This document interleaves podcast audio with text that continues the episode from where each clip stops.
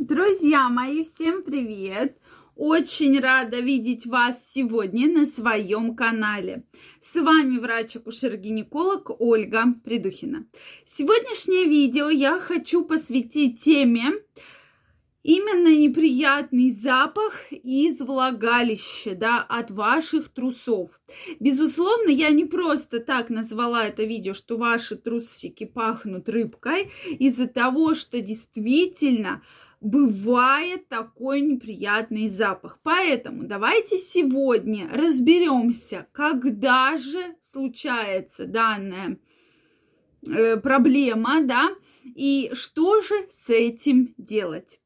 Тема действительно интересная. Она касается и мужчин, и женщин.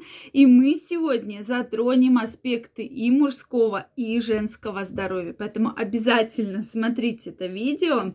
Здесь я вам расскажу пошаговые рекомендации, что делать, куда бежать и вообще норма это или нет. Также, если вы не подписаны на мой канал, обязательно подписывайтесь. Я вас всех приглашаю. Задавайте вопросы в комментариях. И мы с вами будем чаще общаться и обсуждать самые интересные вопросы.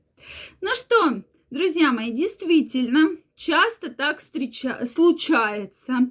То есть практически из 10 женщин, да, 8 встречались с данной проблемой. Две не встречались, потому что у них не активная половая жизнь. Соответственно, у мужчин данная проблема тоже встречается. И когда приходит часто пациентка, она четко говорит, Ольга Викторовна, у меня из трусов пахнет рыбой. Да, кто-то говорит селедкой, прямо вот воняет селедкой. Кто-то говорит просто рыбой, но тем не менее запах неприятный. Причем этот запах вы мне сейчас опять напишите, что мы должны вот так брать и трусы нюхать. Безусловно, нет. Вы этот запах сами почувствуете. Обычно, как только пациентка заходит в кабинет, да, уже чувствуется какой-то запах неприятный, или когда она начинает раздеваться. Действительно, такая проблема встречается. С чем же это связано? То есть запах рыбы, да, селедки, любой другой рыбы, не является нормой. То есть, безусловно, если вы почувствовали у себя из трусов, у себя от половых органов данный запах, то нужно разбираться, с чем же этот запах связан. Наиболее частая причина, основная причина, это, безусловно, воспаление. Воспаление влагалища, когда нарушается микрофлора, и поэтому вот такой вот возникает достаточно неприятный запах.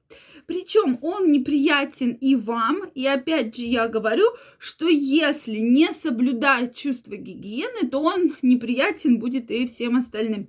Вы, кстати, мне в комментариях этот вопрос задавали, да, что вот если там не принимать душ, то вот так будет вонять. В норме, в норме, опять же, этого запаха быть не должно, даже если вы душ не принимаете. Конечно, в норме нужно душ принимать, но если уж так получилось, по какой-либо причине запаха быть не должно.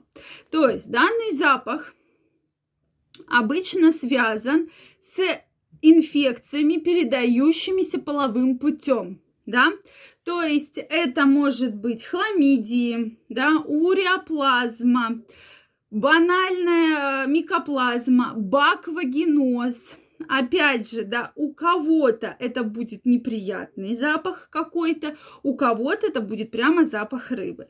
Но конкретно вот прямо запах рыбы говорит нам о бактериальном вагинозе. То есть, когда происходит именно воспаление, изменение микрофлоры влагалища, да, это обычно встречается при смене полового партнера, да, когда в, любо, вот в любом случае, как только вы начинаете жить половой жизнью, у вас флора меняется. То есть, когда вы не живете половой жизнью, флора практически стерильная.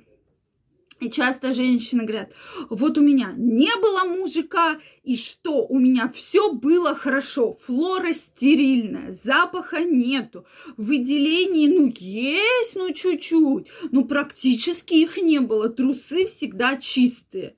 А здесь, как только появился мужик, сразу же начались выделения. И вот женщина начинает сразу же обходить всех врачей, да, то есть прибегать, и вот ты меня заразил, давай такой мазок, такой мазок, секой мазок и так далее, да, то есть анализы.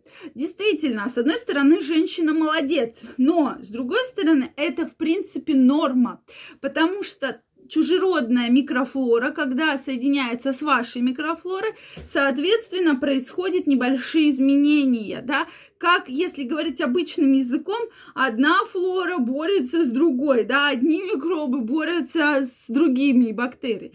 Поэтому, в принципе, это может быть в пределах нормы, безусловно, да, то есть ничего критичного в этом нет. Но тем не менее, если вот появился настолько неприятный запах, это как раз бывает, если у вас не было полового партнера какое-то время, он появился. Если один половой партнер сменился на другого полового партнера, если у вас два и более половых партнеров, ну, всякое бывает, да, поэтому, соответственно, данная проблема может быть. И, соответственно, если все-таки произошло какое-то заражение инфекции, передающейся половым путем, да, поэтому это тоже может быть. Поэтому вот здесь конкретно, если вы чувствуете на такой неприятный запах, обязательно нужно сходить мужчине к урологу, андрологу, женщине гинекологу для того, чтобы взять мазочек и посмотреть, просто это баквогеноз или баковый геноз с какой-либо инфекцией, передаю, передающейся половым путем. И, соответственно, после того, как придет анализ, мы четко увидим возбудителя и назначим лечение против возбудителя. В любом случае, просто так данную проблему оставлять нельзя. И рыбный запах не является нормой, что бы вы ни думали. Если он у вас достаточно давно, это не так пахнет ваша флора. Просто у вас есть какое-то воспаление, которое перешло в хроническое, и оно дает вот такой неприятный запах. Поэтому в любом случае крайне важно вовремя обратиться к врачу, сдать анализ, да, хотя бы самый минимальный необходимый, для того, чтобы понять, с чем это связано.